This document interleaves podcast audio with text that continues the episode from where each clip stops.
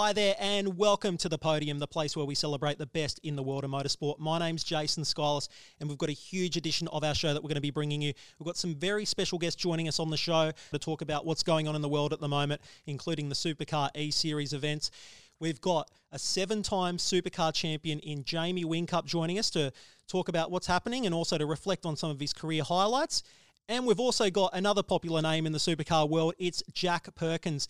And Jack's also going to be joining us and talking about a few of the projects that he's working on, including the upcoming drive with 23Red Racing at the Enduros in 2020. So it's a huge edition of our show. Uh, head over to Spotify, Apple Podcasts, and Google Podcasts, and you can catch up on anything that you might have missed in previous editions of the show. Uh, right after this, though, we're joined with the seven time supercar champion Jamie Whincup on the podium.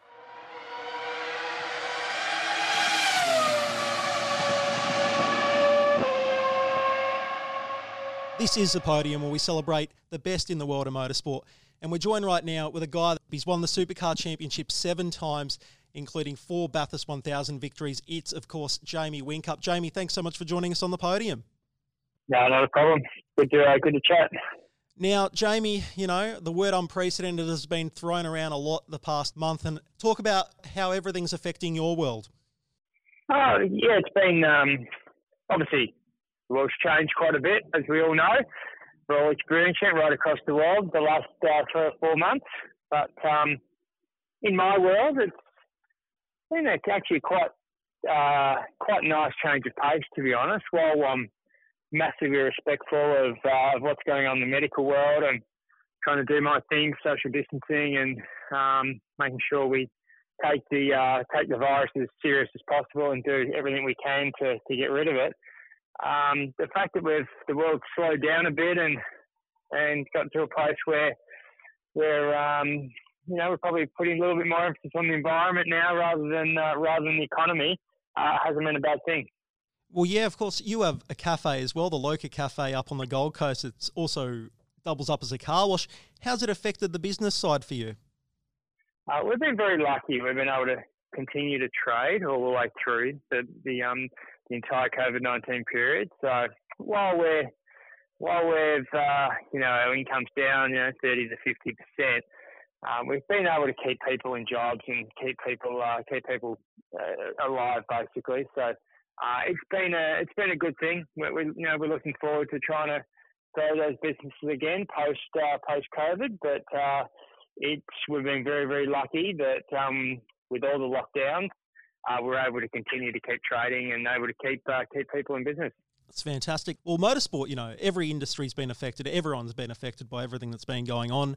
Motorsport, though, has been able to provide somewhat of a substitute to race fans, and that's been through the development of A Series events happening across the world. Supercars has put on a massive production with their media team to put together their A Series talk about that before we get into some of the races. Talk about that experience of how you prepare though for an E Series event. yeah, it's a little different. Um, we're very, very grateful to have um, to be able to, to, compete in some way, shape, or form. It's, it's obviously uh, nothing like the real thing, but um, it is it is racing, and we're able to go live on uh, on Fox every Wednesday night for ten weeks and um, provide some sort of entertainment and I think that's pretty important when there's, there's absolutely no sport around at the moment. So the the preparation's obviously very very different. You know, motorsport's about travelling with a team and going to a venue and rolling out two cars that you spent a month building and uh, and then go race everybody else and off you go. But the E Series is more. Hey, it's well, well, some of the guys are taking it very seriously and doing a lot of testing and driving behind the scenes. Um, most of us are just um, having a bit of fun with it we'll, we'll do a few hours of practice each week and jump in Wednesday night and cut some laps. And um, they've changed the format to um, to help that in some way. So there's a just standard race, race one, but then there's always a reverse grid race. So um, that always closes the field up, and there's always plenty of action. And um, but yeah, no, we're enjoying it. We're as I said, we're very very grateful of, to be able to do something like this. Um, we're enjoying the experience, and but at the same time, we're looking forward to um, getting back in the real cars and cutting laps around the track all over the country. What's the thing uh, with the A series? We've seen like drivers such as Brody Kostecki, uh, or Anton, obviously shown his class, as well as Scotty McLaughlin, all these people that are very familiar with iRacing. Um, there have been people that have kind of talked about your performances. You know, you've achieved so much in the actual real world of motorsport. You know, talk us through some of those adjustments for you know real world competition compared to virtual racing, and why you know sometimes for some of the drivers it takes a little bit more getting used to. Oh well, it's sort of nothing that close to the real thing. You know, it's it's a it's a computer game at the end of the day that you, you once you learn the game, like like Mortal Kombat, I suppose, or going down to the going down to Timezone and playing uh, Daytona. Yeah. once you sort of learn the game, you're quite good at it.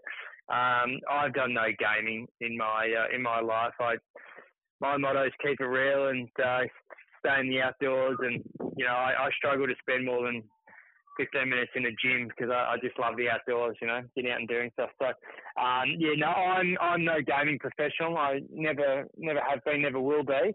Um, but at the same time, enjoying the, enjoying the challenge, enjoying the competition, and love getting in the sim every Wednesday night and going out there and having a crack. And uh, when you run sort of mid pack towards the back, you you always get involved in all the crashes. That's probably something that is realistic to the real life. Um, and yeah, yeah, so it's been it's all, it's all, it's all a bit of fun. It doesn't uh, it keeps us alive until we can um, until we can get back racing again. And what have you made of this season so far? Of course, we had races at the Superloop 500. You got a win there, obviously, which was fantastic for you and the entire team there. What is the team going to be doing in preparation for real world competition? Yeah, well, as you say, we we hit the ground running and got a win at uh, win it went to Adelaide, and then um, then we were pole and, and, a second to start uh, start the first two races at the Grand Prix, and then boom, that's when uh, everything got banned. The world changed fairly fairly dramatically. So um, we're hoping we don't lose our momentum. Um, we've unfortunately, like most teams, had to stop trade, so we haven't been working on our our cars or our development at all. Um, our team have gone ahead and worked on a on a, a ventilator um, to supply the country. If if, uh, if, if there's a shortage of ventilators, we're ready to go to build, you know, up to 2,000 units, if not more, um, to be able to supply the medical world. Um, so our folks been on that. So it's once we get an idea of when the, the border control is going to be lifted and an idea of when we can go racing again, that's when we'll start to dial in and start to um, keep working on uh, on car performance. Let's talk about your beginnings. Uh, look, I think it was 1998 and 1999 when you started off doing some go karting, and at that point in time, you didn't really have many expectations. No, no. It's just the karting. Karting started when my father brought me a go kart when I was seven years old, and uh, I grew up in Melbourne. We went to the local track. That was back in 1991, and um, had a had a fantastic karting career. Really enjoyed my time uh, going traveling around Victoria and around the country with my parents. And then we got uh, to late 90s, as you say, 98, 99, where we started competing in the highest the highest level of karting, um, which was which was fantastic. So we're able to get a get a win in the in the where I regard as the highest sort of series in um, in karting in Australia, um, in 1999, and um, they were good times. Really enjoyed it. As I've always said, I think 90% of your racecraft um, gets developed in karting, and then the last 10% is learning a gearbox and learning the big tracks and and everything like that. But um, yeah, racing my mates, Will Davison, um, you know James Courtney, Mark Winterbottom, Michael Caruso, those guys. Uh, yeah, all the racing's the same these days. It's just uh, there's just a little bit more money involved. You started off at seven years old. What racing were you watching as a kid, and who were you looking up to growing up? Oh, you know what? I didn't watch a huge amount of racing. Of course, I followed supercar and and also um, F1, but you know, I wasn't a massive, massive follower. I didn't have any uh, drivers that I followed. I just enjoyed the sport, and to be honest, I just loved competing myself and taking my car to the track and and um, you know, racing, racing around and around. So, yeah, yeah, enjoyed motorsport, but enjoyed competing more than anything. Well, yeah, you you mentioned that success there initially in the go karts. Uh, 2000, uh, you competed in the state Formula Ford Championship here in Victoria, fifth in the standings there, and in 2001, this is this was a big year for you because you competed in the national Formula Ford competition. a third place in the standings. It was a family run team as well at that point. And like you mentioned there, a few uh, familiar names that you were competing against. You had Will Davison, of course, who ended up winning this the season. You had a, a solid start and finish to that year. Um, you were competing along the likes of Will Power and Marcus Marshall. Talk us through that 2001 Formula Ford campaign. Yeah, that was our first sort of real proper onslaught in Formula Ford. So big step. Like go, race go karts and new go karts like the back of a hand for 15 years, but then going to the bigger tracks and learning a, a racing car um, was quite difficult. I, I had my uncle Graham, who um, he's done a lot of racing, a lot of car racing in his time. He was he was there helping out, so that was that was great to have some experience. But um, what we quickly found out going up against the the bigger teams, um, the and, and, the big Formula Ford team at that time was Sonic Motorsport. Trying to compete with those guys that had so much experience was difficult, but we enjoyed the experience. We competed well. We we qualified well a few times and ran with um, with and, and Will Power on a, on a few occasions. So we're pretty proud of what we achieved in 2001. But as always, looked uh, looked at trying to get bigger and better in 2002. Well, yeah, you mentioned that powerful team in Sonic, of course. You joined them in 2002 when uh, Will Davison moved on to, I think, pursue a career in, in Europe at that point in time. This was a solid, Correct. a solid season for you. You won the first five rounds of the championship. You finished ahead of Mark Winterbottom and, and Marcus Marshall, obviously. Your first big national championship there, of course, in Formula Ford. Talk about 2002 and how you developed as a driver throughout that year. Well, as I said, you know, Sonic did, did such a good job with developing the car. And um, when we had um, exactly the same car as my teammate Marcus Marshall, it was it was and, and we had all the data from um, from Will Davo there the year before. Uh, it was a it was a good benchmark to really measure myself and see where I see where I was at as far as car racing went. And um, as you say, had, had a fantastic year. Really enjoyed my time at Sonic. It was it was an enjoyable year. You know, it's just raw racing. You have to take car to the track and just try to try to race everyone to the finish line. You know, it's just that rawness of of motorsport. wasn't too much money involved. It wasn't too much media. It was uh, it was just yeah, go go racing for what it was. You know, which is fantastic. So um, we had a fantastic year. Won the won the Formula Ford Championship. Couldn't be happier.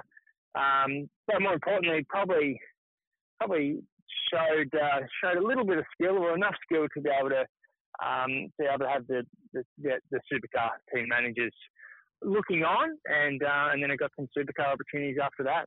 Yeah, just before we get to that supercar, the first stint in the supercars, you mentioned Will Davison there, still a good mate of yours now. Uh, he ventured over to Europe, obviously. Did you have any ambitions as to moving over to Europe when you were having all the success in Formula Ford?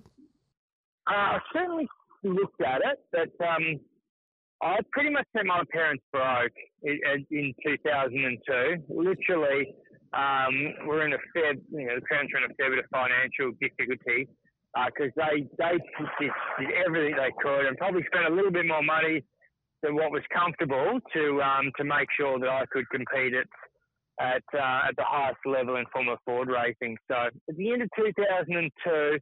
Uh, I don't know if we would have been able to do another year of Formula Ford in 03. I think that was sort of basically the end of the road for me, unless I could, uh, unless I could somewhat turn professional and um, be a professional racing driver and just you know be be able to, to drive a car without having to having to pay for it moving forward. So um, the the oh, you know we couldn't even afford for me to to get a ticket to Europe rather than go there and race cars and burn wow. up a heap of money. So it wasn't realistic in in 03 to go over to Europe. Um, but what was realistic was to um, to, to try to start and um, set the set the grounds for for a good career here in Australia. Well, yeah, of course, you mentioned it there. Uh, you linked up with GRM, Garry Rogers Motorsport, at that back end of the 2002 season. Uh, you had sponsorship with Valvoline as well, which uh, helped with that. And Greg Ritter, of course, I think was at the team. And um, of course, you had the Ritter family involved in Sonic, obviously. Uh, interesting debut, of course. Uh, back then, we had the Queensland race at Ipswich that held the 500 uh, Enduro. and you debuted with Max Dumesny. I'm not sure people would remember that, but Max Dumesny was your teammate mm. for that very first enduro run. And then, of course, you went to Bathurst yep. with Mark Noske. Talk about those first enduro races there with Garry Rogers. Oh, well, I jumped in a supercar and it was fast. You know, it was six times the horsepower of my Formula Ford. So just the, the sheer acceleration of this car and the speed was was really hard to get your head around. But um, yeah, I was just slow and steady. You know, I didn't. I, I was a young kid. I knew how to drive, and I knew knew an Apex, but uh, just didn't know the car and, and, and its capabilities. But hung in there. I think we qualified somewhere down the back. We had a clean race, stayed out of trouble, and um, you know, handed the car back back to Garry at the end of the end of the first round, nice and straight, and um, got plenty of experience and plenty of miles under our belt. And when did uh, Garry give you a ring and let you know about getting a full time call up for 2003? Well, it was my father and my uncle that was doing the negotiation back then. I was too young to, to, to get involved in all that sort of stuff. Um, so yeah, they they were chatting in the background um, about the possibility of driving the car full time in 2003, and it was it was late 2002 that um, yeah an opportunity arose, and um, I was committed committed to the full supercar season in 03. Well, yeah, like one of the very, very few lowlights of your career is probably 2003. 27th in the standings. Uh, you did manage to get an 11th and 12th place finish at uh, Hidden Valley and the Gold Coast. Talk about that learning period in 2003 and kind of what you learnt about yourself as a driver and what you learnt about supercars competing with Garry Rogers in 2003. Yeah, it was a, it was a tough year. Like he, yeah, but it always is going to be tough. First year is is um, difficult learning all the tracks, trying to learn the car, and being so young. You know, it's always really any any new any new kid coming in from the development series or from a Ford, you know, or any any other category really. When you're only 20 years of age, um, you, require two years. First year to learn everything. Second year to uh, to try to capitalise on what you've learned in the first year. So um, yeah, I was I was hoping to, to renew for um, for 04, but um, Garry decided to go another way. I think he had a probably a little bit of pressure from, from sponsors and whatnot. So um, we decided to part ways at the end of 03, um, which was difficult because I was the young kid that was sort of given off. But you know, not many people understand the whole um, what goes on behind the scenes and how difficult it is to be a competitive supercar driver. So um, unfortunately, the uneducated saw me as the kid that's got an opportunity that didn't make the most of it. So it was slightly difficult to get back in again after that. It was sort of I was somewhat blacklisted, but um, no, no, from no, uh, we, we, I just ground, ground away, did, did what I needed to do, and um, got an opportunity again and got back in. 2008. This was what a season from you. You know, first in the standings. You know, your first ever Supercar Championship. Uh, you won 16 races, obviously, throughout the course of the season. Wins at Clipsal, Sandown, Winton, Phillip Island, Bathurst, Gold Coast, Bahrain, Tasmania at Symmons Plains, and also at uh, Oran Park to close out the season. You even missed races at Hamilton, and you still had such a dominant season. Talk about 2008 and you know all those experiences there.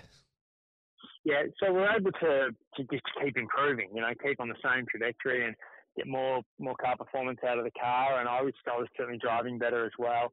And uh, yeah, we were we were we were the quickest car in 2008 by a long shot. And as you say, unfortunately, I had a qualifying crash at uh, Hamilton in in 08 and didn't make the race, and we lost a lot of points there. But we had enough pace to be able to just uh, just far away, and um, yeah, won won the championship that year. My first uh, my first championship, fantastic feeling. I'll, I'll never forget it. Doing uh, doing the donuts at Oran Park um, to, to finish off the year. But yeah, fantastic. 2019, the Ford Mustang came into the championship and it kind of blew everyone away. And obviously, we all know what's happened there in terms of the parity performance changes that got made throughout that season. Uh, third in the, in the, standings that year in 2019, five wins again. Uh, one of the popular wins, though, you, you reunited with Craig, obviously, after he stepped down from his full time duties one of the highlights of that year was uh, the win at Sandown with with your buddy Craig Lowndes. Yes, yes, yeah, that was uh, that was fantastic. So the team back up with Lowndesy after a decade decade apart. Um, and that was a win at Sandown. We would have loved to have done it with Bathurst, but, but uh, that's another story. But yeah, yeah, to have, have a win at the 500, that was uh, that was great. Good to uh, good to be down on the, on the podium again with, with Lowndesy. And you also made your debut in, a, in the proper Australian GT Championship at Phillip Island in a Merc. Um, yeah, is, is, sports car racing something that you're also considering down the line, doing a lot more of? Uh, not yet. As I said, I don't plan too far ahead. I've uh, I got a deal with T8, so I'll continue to, to drive a supercar till the end of next year. But I'm not sure what um, what what's in in store after that. But who knows? Who knows? I love driving, you know. But so I'll, I'll wait and see. Yeah, and 2020, obviously, um, we haven't had much racing. Obviously, we had the Superloop 500. You had a big win there. Uh, the Bathurst GT race, of course, third place with SVG and uh, Maximilian Götz. Uh, e Series. Talk about 2020 and what that's what that's been like for you. Well, 20, as we mentioned, got off a great start. Um, get a win at Adelaide was great. Second in the points. You know, got a pole position for, the, for in qualifying at the Grand Prix, and then boom, now we've been put on hold for a few months. So uh, 2020 is everyone's experiencing the same thing. We're just uh, we're in we're in, in limbo, waiting for uh, border control to be um, to be be restricted. And uh, once we're allowed once we're allowed to travel interstate, we'll um, we'll get the championship back underway, and um, hopefully we can continue the momentum we had at the start. But as I said, we've spent so much time uh, building a ventilator and doing other things outside of motorsport. We um, it's probably time now to um, to really dial back in again and get the make sure that um, the other teams haven't uh, haven't found development in any way, um, so we can still be as competitive as we were when we stopped. Well, yeah, you know, so much has gone on already. You know, um, you know, it's about May now, and just we seem to forget that Holden made their big announcement as well just a few months ago. What was it like for you that the emotion when you heard about Holden's decision to no longer cease to exist? Uh, yeah, it was, it was quite a shock. Yeah, like Holden are as as Aussie as Pars. You know, it's it's uh, it was a it was a big shock to, to for them to make the announcement. We we knew we knew it was coming at some stage, but certainly didn't expect it at the start of the start of this year. So um, it was a it was proud proud moment at Adelaide to to get the, get the win for all the the Holden employees and the service people and the salesmen that have um, stood by the brand for, for many years. But um, life goes on, things change. We're um, we're while we're very very proud of the relationship with Holden, we're um, and we'll continue that for this year and beyond. But um, there'll be a time where we need to move on to something else, and look forward to that opportunity as well. Yeah, I want to ask. You know, talked you know in great detail about your career. What advice would you have for drivers now? Like a, an example of this being someone like Richie Stanaway, obviously that in a similar position. He had a very difficult period in supercars, obviously. What kind of advice would you offer Richie Stanaway and other supercar drivers and other drivers wanting to get involved in motorsport? Oh, um, it, has been a fantastic sport for me. There's, there's ups and downs. You know, you got to ride the good with the bad. You can't expect it to be all all fun and games and all puts and glamour the whole time. So, gone through the tough times and enjoyed the enjoyed the good times. But all in all, um, kept me off the street, kept me busy, um, it's kept me kept me motivated, and I think it's made me a better human. So um, if one day I have kids, I'll certainly get them involved in motorsport. Fantastic. And just to finish up, long career. We documented all those highlights, of course, all those wins in the championship, Bathurst, and everything else that you've won, obviously. What is the career highlight? Do you have a career highlight?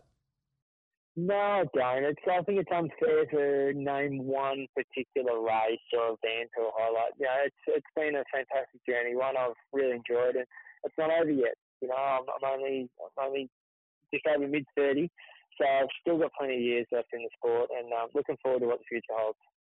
Fantastic. Well, Jamie, thanks so much for joining us today, and all the very best of luck for the, for the future. No, good chatting. Thanks for the chat. There we are, Red Bull Racing driver Jamie Whincup talking about his career in motorsport and also giving his thoughts on the Supercars E Series, which has been very popular amongst motorsport fans the past few weeks. Uh, if you want to catch an extended interview with Jamie, head over to our podcasting platforms, so Google Podcasts, Apple Podcasts, and Spotify, and you can tune into a very special extended interview with Jamie where he talks in more depth about his career. Uh, right after this, so we've got Jack Perkins joining us on the podium.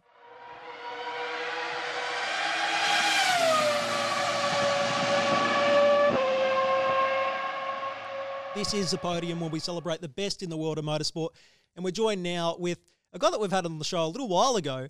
Uh, he's a fantastic bloke. We talked in great depth about his career with him, and he's done so much more in just the time since we had him on. He, of course, has 148 supercar starts to his name. He has three podium finishes, including a win at the Gold Coast 600 and a podium at the Bathurst 1000. It is, of course, Jack Perkins. Jack, thank you so much for joining us on the podium. Hey, Jason. Uh, my pleasure, mate. Always good to have a chat. Well, yeah. Well, Jack, it's it's been quite a busy period for you. So, first of all, Jack, let's talk about that Pirtek Enduro Cup campaign from 2019. Uh, we saw the schedule changes, which meant the Bathurst 1000 was the first event on the calendar. Talk about Bathurst because it was quite a memorable weekend for you, wasn't it? Yeah, it was, mate. It was a weird start for us, obviously, with the Sandown 500 not being the first enduro. The Bathurst 1000 was the first endurance race of the season, which was a surprise to everyone. Um, but ultimately, when we got to Bathurst, nothing really changed.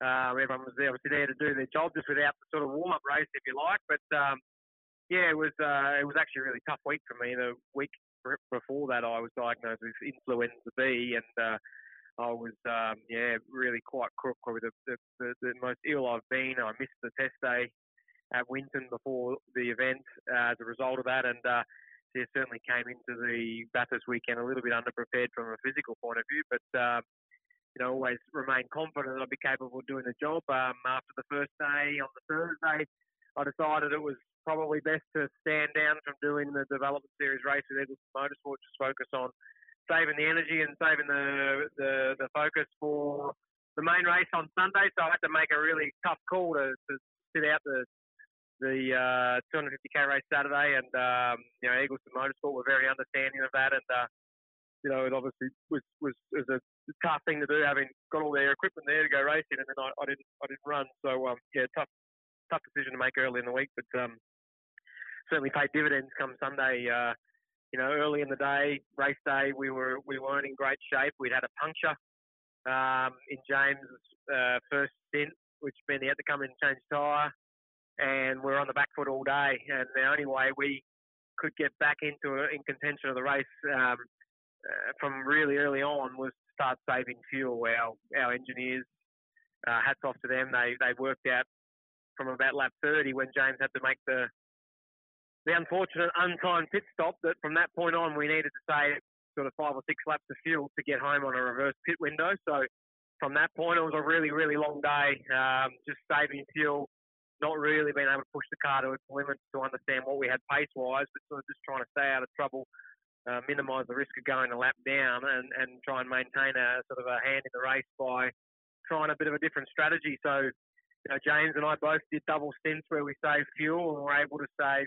you know, three or four laps of fuel across double stints, and um, you know, I think started to, you know, a lot of our opposition realised that we were actually really, really good on fuel some teams are only doing 22 laps to a tank of fuel, and James and I did double stints of 48 laps, which is 24 to each tank. So it was uh, it was incredible shape up to what then turned into be an actual fuel race.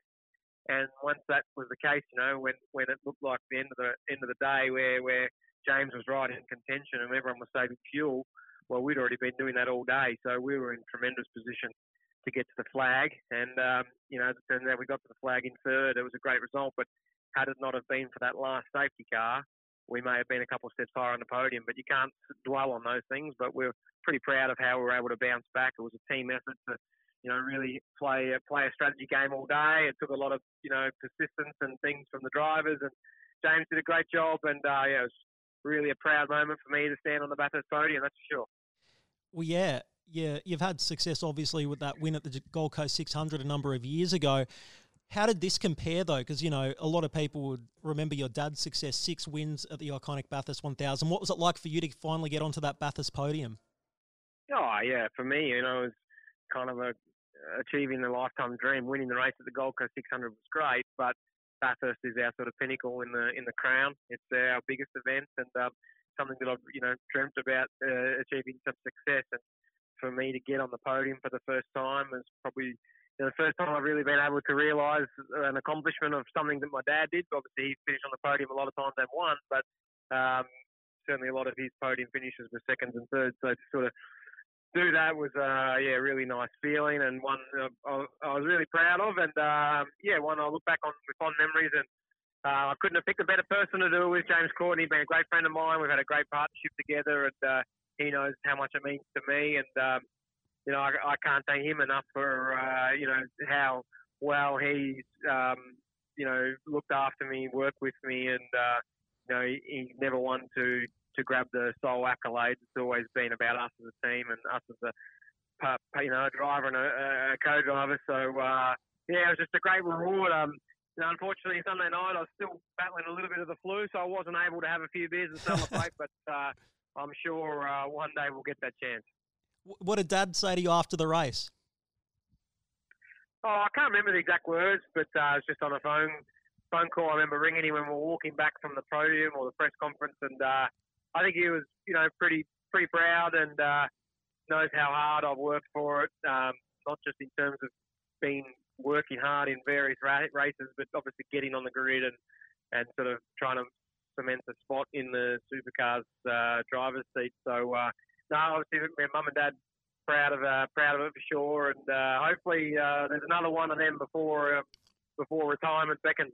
Yeah, let, us hope so. I remember when we had Larry on the show for an interview a while ago, asked him about his like favorite highlights from his time in motorsport, from his career in motorsport, and he said that your win at the Gold Coast is his highlight. Out of all the things that have come from motorsport, that's the highlight. So I'm sure he was very proud to see you on the podium at Bathurst, and like you said, hopefully we get to see you on that top step someday.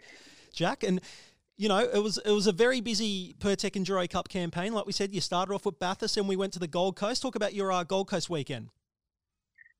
Yeah, well, on the whole, the Gold Coast weekend was disappointing. We actually had really, really good car speed. Uh, you know, the Walkinshaw guys given us fantastic cars. There's no doubt about it. We were very, very quick. And throughout the year, they'd struggled, but we, you know, for whatever reason, we've been able to manage the right setup and the right combinations for the endurance races, and we were right on the money at the Gold Coast. Um, I believe the first day uh, I went for a passing manoeuvre on one of the Penske cars, and and uh, you know when you're trying to pass people in supercars, you got to get right limits. We ended up uh, making contact with them side on, and, and the, the, the, officials thought in their wisdom they'd give us a time penalty, so I had to come in and serve pit stop and make a 10 second penalty. But we actually kind of recovered from that. We were running fifth or sixth on the road, and I was battling some of the main series drivers we were on a slightly different strategy, but we were sort of holding our own. And um, then you know James was looking really good there at the end, and and uh, got got involved in the tangle with, with one of the, the the Nissans. So I believe we got another drive-through penalty or something. So very disappointing Saturday, and then Sunday was another another dreadful story in the pit stop uh, when we changed drivers. Um, the door, the driver's door wouldn't close when James got back in the car, and of course it, it swung open um, on the track, and we had to make a pit stop to race tape the door shut. James got back out there, and we still managed to finish well inside the top ten, having made one extra pit stop to everyone else. And uh, unfortunately, that's a surfboard that had our name written all over it, and, and uh, thanks to a road car door not shutting properly, um, yeah, we, we didn't get it. But uh, no point dwelling on those scenarios. Um, but it's, it's often disappointing when you've got car speed good enough to, to win or to be on the podium and you don't you know get to get that benefit. So um, disappointing there. And then yeah, we went on to Sandown and uh, again car speed was was really good. We were very quick in practice. I recall being quite quick in the co-driver sessions and uh, a few things didn't go our way um, in the qualifying races and whatnot. But um, ah, we qualified on the back. That's right. And then uh, yeah, the races didn't go to plan. But come Sunday, we were well inside the top ten again, and then unfortunately, uh, just a, a tie delaminated on James in the last stint, and we dropped back to six or seven. So, um, yeah, a couple of results gone begging, but uh, all in all, you know, I think we finished fifth or sixth in the Enduro Cup. So, if you look at how the team was going up until that point, and then to have both cars in the top five, I think it was top six in the Endurance Cup was obviously a great achievement. So, uh, yeah, I was really proud to get the Bathurst podium, but um, certainly could have got a couple more. But uh, you know, we, we look to this year for more podiums, that's for sure. Well, yeah, you also competed in a few of the Super 2 rounds as well. You had a bit of success there uh, at Sandown, of course, on that weekend where, where you had the big 500 race as well. Uh, talk about getting behind the wheel of a Super 2 car again.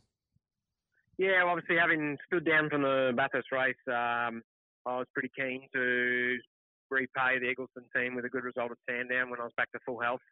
And um, we actually really struggled on the Friday in practice. The car speed was really woeful. Myself, uh, Justin Ruggier, and Will Brown, who are the teammates, we were, I think we were last, second last, and third last in practice. So the guys, the engineers, and Rachel and everyone in the whole team needed to do a bit of work to improve the speed. And uh, thankfully we did. We qualified fifth, I believe, for the Saturday race. And it rained halfway through, and our crew changed from wets to uh, slicks to wets during the race, which you know, development series, Super Two teams aren't geared up to do that. So our team did a great job to change our tyres over, and I think we managed to get back up inside the top four or five in that race, which gave us good points for um, Sunday and qualified on the front row, narrowly missing pole position, and uh, sat behind Jordan Boys the whole race. He had great speed, drove very well in his race, but uh, those two finishes for us were enough to give us the round win. So we were able to stand on the top step of the podium at the end of the weekend, and Will Brown was also on the podium. So it was a Eggleston Motorsports um, one two, and uh, yeah, it was obviously the best way I could have repaid the, the team. And then we went to Newcastle. excuse me. went to Newcastle for the last round, and uh, had good speed. Uh, a couple of things didn't go away. One of the races, I think we flat spotted the tyre, and next race we um, just stayed out of trouble and tried to minimise the damage heading towards next season. But you know, we turned a big corner on the Friday night at Sandown and really improved the car speed to put us in good stead for, for this season. And uh, yeah, uh, Brodie Kostecki, who's the teammate there this year, was able to win the first round. I had a, a terrible weekend at Adelaide, but uh, we were looking to rebound before uh, obviously the coronavirus COVID 19 got involved. But um, yeah, we're looking forward to getting going again with Eggleston Motorsport and really picking up from where we finished off last year. The 2019 wrapped up, of course. You know, we had the Enduro Cup with the event at Sandown. And then after that, um, it was announced that James Courtney would be leaving Walkinshaw Andretti United. Um, yeah, talk about the discussions before joining Tickford again with our 23 Red. Uh, yeah, obviously James leaving Walkinshaw was, uh, you know, the writing was on the wall. Everyone, the worst kept secret was they were hiring Chaz Mostert. Couldn't afford to pay two drivers, and, and certainly needed someone to bring funding in the second car. So the dynamic of the team was always going to change, and um, James had announced at Bathurst that he was going to be leaving the team and going to the new Team Sydney thing with Tekno, which we now all know turned to pear shape and didn't really work out for James. But from my point of view, I needed to work out what the best opportunity was to get on that top step of the Bathurst podium. Um, I had a couple of discussions with a few different teams, and uh, you know, when it, when it came push come to shove to make a decision, the, the best one I felt to get me back on the top step of the podium was to get into one of these Mustangs and to be with Phil Munday and, and Will Davison in the 23 Red Milwaukee car. Uh, you I think that was to me definitely going to be the one that was going to give me the best chance. And um, I think so far as the year started, they were just off the podium in the first two races of Adelaide, running fourth or fifth in the championship and qualified third for the races of the Grand Prix. So I feel like uh, my decision so far looking like being the right one, and uh, just hoping we get racing in soon, and hoping we can get the enduros in where I get to uh, drive with those guys, and um, yeah, looking forward to what that opportunity may bring great decision to move on to the proven winner, the Mustang, obviously, this year. Uh, this year, before all the stuff that's happened recently took place, we had the big decision from Holden, of course, to cease existence, really. Um, you know, the Perkins name, of course, is very much synonymous with the Holden brand. what was that like for you when you got the news that Holden would no longer be around anymore? Yeah, it's obviously a sad thing. Holden's an iconic brand. It's part of Australian history, and you know, obviously our family's had quite a long history with the general as well. So uh, you'd be lying if you said you weren't surprised. Uh, I thought there may have been a bit of a process where they rebranded from Holden to Chev for some time, and then maybe then died off. But uh, they cut out that step and just have retired the brand. And yeah, it's obviously a sad day not just for our family, but obviously for people that are directly affected, whether they work at Holden or work for companies that did work for Holden. It's um, it's been a bit of a sad story since they ceased car manufacturing in Adelaide. It's obviously disappointing, but there's nothing any of us can do about it. We can celebrate the memories, and uh, you know, I think we'll still be seeing Holdens driving around on roads for a long time as they, you know, a fantastic product, and uh, they're definitely still racing this year at least. So uh, let's just hope that uh, we can, you know, keep racing supercars, that the rule makers can provide a decent set of rules where people can come car racing. And who knows, there might be other manufacturers or other brands that want to get involved in our great product of supercars racing. Well, yeah, you mentioned you know the demise of Holden. You're doing a good job to keep the Holden brand going though, because you've restored a 2003 supercar, the uh, iconic Castrol Commodore that Larry Perkins raced in at Bathurst for his final ever Bathurst 1000. Talk about this process of putting together this car. Yeah, well, this is my day job, I guess. Um, I'm not a full time driver. Um, I'm not really a full time media guy either. I work for a living, and I run a, I run what was the family business, Perkins Engineering, where we basically don't run a race team anymore. We look after some customers and remanufacture components for cars and restore cars. So we've currently got three in the shop, but one of them's finished, and that was the 2003 Bathurst car, as you said, Dad's last Bathurst car, the only car that Dad maintained ownership of. So uh, when he sold his business to the Kellys, they took all the other Commodores, and that one was the only one left in the shed. And Dad got to hang on to it, which was great and uh, we set about restoring it. But it was it. was a big job. I started that in 2012, and at the time I wasn't full time, but um, quite a lot of work goes into restoring something. It's, it's much easier building something from scratch and build it new as opposed to recreating something. So massive project. Uh, you know, a lot of chassis work went into getting that back to how it was. A lot of engine work, a lot of detail work, body work, uh, aero work to go back from a VZ to a VY Commodore and stuff like that. So um,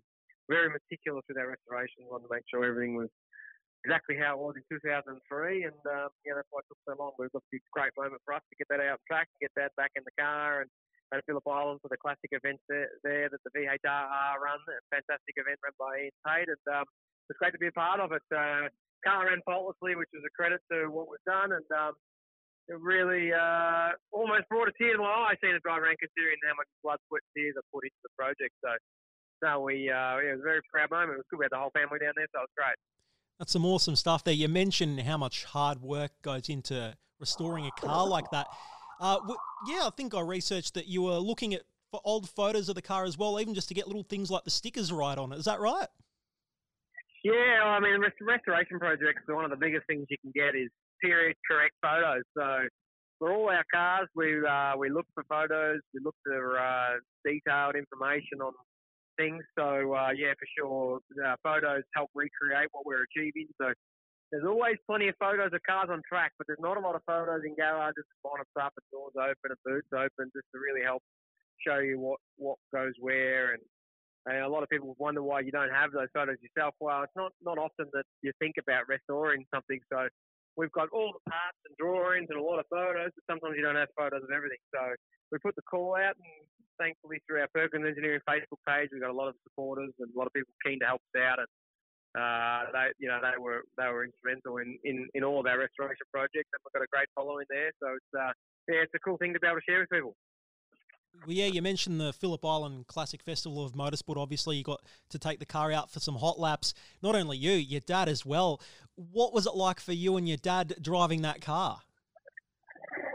Yeah, oh, I must admit, I only did a shakedown Sandown. I didn't drive it at Phillip Island. Dad did all the driving at Phillip Island. It was, it was really good. You know, was, the event was about him being the patron, him driving the car. So I didn't, I didn't need to uh, boost or justify my ego by driving. So I was really ha- happy to watch Dad drive it and sort of be his mechanic. And uh, reminded me of when I was a young bloke, I used to enjoy strapping the seat seatbelt in for Dad and watching him drive around. So Phillip Island was no different. We got to do the same thing, and um, like I said, the car ran faultlessly, and we were able to you know work on a few things to help it go a little bit faster in terms of the setup and things. It was set up for Bathurst because that's when we were still going to do. So obviously uh, Phillip Island presents a few different challenges. So we, we worked on it and we had a good time and yeah, we had our whole family down there. My sister, her kids, uh, my partner Sarah, and our little baby, and my mum was there. So it was a, you know it was a nice family weekend at the racetrack. Yeah, you mentioned it there, the whole family aspect. Yeah, you've become a father just recently, so congratulations on that. Uh, talk about what that's brought to your life now, having having a little one. Yeah, no, thank you. It's uh, uh, really cool. One of the coolest things I reckon I've ever done in, in life. And uh, my tar, my partner Tara and I are really proud of uh, our, our little baby girl Emmy, who's uh, about 14 weeks old now. So she's getting on. Um, but uh, yeah, it's just one of the coolest things ever. We've got a healthy little baby girl, and uh, yeah, it's just an amazing feeling. It's great for the uh, family to be able to spend some time with their grandparents, and um, she's got great grandparents on the other side of the family as well, on, on Tara's side. So, uh, just a really cool thing, and uh, yeah, just just loving every moment of being a dad, and uh, just um, just thoroughly enjoying the family time. Well, that's the thing. It's been a very busy 2020 season, regardless, and then you've got all these things now as well, which is fantastic. Uh, you've been very busy, like I said. Uh, you've also joined the Motorsport Australia coverage for this season as well. Talk about that. You did some of this, uh, of course, in 2019. Talk about this role for this season. Yeah, I did, and um, obviously was really looking forward to being a part of uh, the Motorsport Australia Series, but obviously with the ARG group running TCR and S5000, uh, sort of two new categories to Australian audiences. And we saw last year in the first year there was a lot of interest and a lot of hype about it, and it was great to be a part of it. And then this year, obviously with the Bathurst events and a couple other different events, it was shaping up to be a fantastic year. And we should have already done a couple of races that have been cancelled thanks to coronavirus. But you know, once the series gets going again, we're all really looking forward to it on the Seven Network. Uh, we've got a great team of people that are broadcasting it, and um, you know, I think the product is the best part. Um, we're just there doing our little bit, but you know, S5000 in particular, you know, caught the imagination of of, of the uh, open wheel supporters, and then stuck in the TCR. It was very successful last year with a lot of brands and a lot of good drivers, um, you know, year two was always going to be bigger and better. So hopefully it's not, not too long of a wait, mate. We can get out there and we can uh, start bringing that racing to the TV screens around Australia. And uh, yeah, I just you know, obviously really, really uh, looking forward to being a part of it. Awesome stuff. Another thing that would have been quite good was, uh, you know, obviously we didn't get any motorsport action taking place during the Grand Prix, obviously. However, you were doing some stuff for Channel 10 there, and you got to interview some pretty big F1 drivers, didn't you? I did, mate. Yeah, with uh, Thursday of the Grand Prix, we were doing our, our sort of normal pre-event interviews and um, got to interview, as you said, some really good drivers. Initially, I was scheduled to interview Valtteri Bottas, Carlos Sainz, uh, Kevin Magnussen, and Lando Norris, which we did. And then there was an opportunity late in the day where the drivers came out of the press conference and uh, one one uh, member of the media was given the opportunity to interview them, and I just happened to be at the right place at the right time. And Channel Ten, Channel Ten said, uh, "Go your hardest, Jack." And uh, yeah, I got to interview Lewis Hamilton, Sebastian Vettel, and obviously Dan Ricciardo. So uh, for me, that was yeah, a really cool moment. Um, and and Lewis, the interview with Lewis, especially for me, was was was uh, one one of the cooler things I've done. Uh, I had a perception that Lewis was, was uh, uh, I guess, for the better use of the term, a bit of a wanker, but uh, I spoke to him about the bushfires in Australia and the support that he had for the wildlife and things. But, uh, mate, it was just a great chat. He really opened up and sort of came across as a normal person, and we spoke about how he'd been to the Blue Mountains and, and went and checked out the wildlife uh, rescue there. And then we mentioned that there was a really cool racetrack just over the hill there called Bathurst, and he loved the thought of that. Told me he played it on PlayStation and was keen to do the real thing. So we had a chat for probably four or five minutes, and um, yeah, I left it thinking, well, you know, he's just a, a normal guy like the rest of us, and uh, yeah, it was, it was cool to be able to, to bring that side of him to the audience.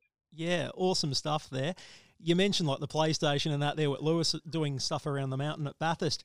This year, of course, we haven't had much racing taking place, obviously. We've got lots of virtual racing going on with plenty of E Series competitions around the globe. What have you made of the whole E Series? oh, look, without being a negative Nancy, I personally am not a simulator sort of e racing kind of guy. Um, I mean, it's it's it's not real. Um, the simulators aren't moving and, and doing all the things that race cars do. But uh, yeah, it certainly appears to be filling a bit of a blank in, in the in the schedule, and I guess it's something our sport can do that other bracket and ball sports can't. But uh, you definitely won't see me competing in anything E series, that's for sure. well, yeah, well, you know, on the track, obviously, like we said, 23 red this season. Uh, if and when we do get some motorsport action taking place, you mentioned how strong they were at the Superloop 500 and then at Melbourne as well. Uh, what's the car like to drive this year? You did have a test run earlier on in the year. What was it like to drive, and how do you think it's going to go come enduro time?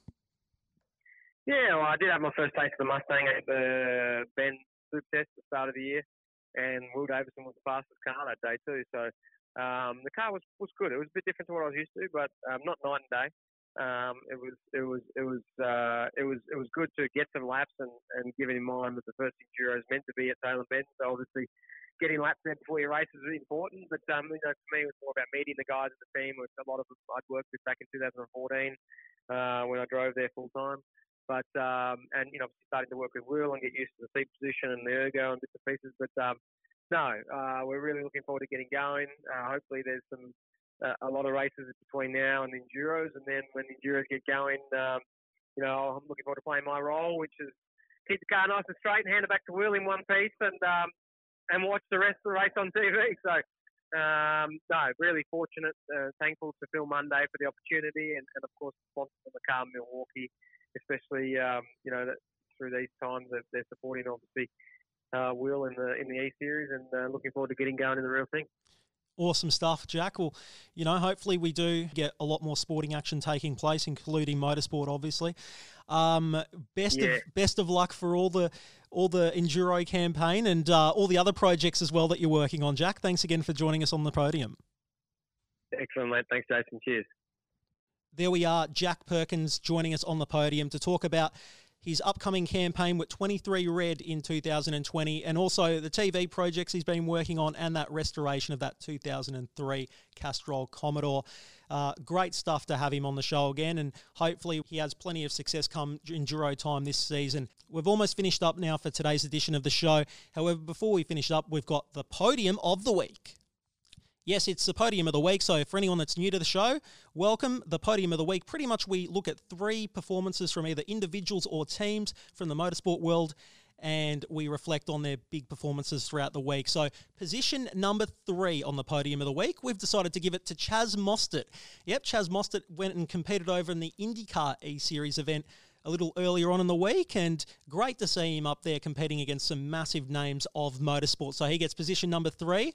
Position number two, we're giving it to a youngster. It's Brodie Kostecki. So, for anyone that was watching the Supercars E Series event from Bathurst, we had uh, Brodie Kostecki obviously entering as a wild card, and boy, did he put in some great performances. Very close to getting a win in that final race with that huge battle with uh, Scott McLaughlin going into the final corners there, and an epic performance from Brodie Kostecki. And hopefully, we get to see him performing strongly when it comes to the enduro season this season.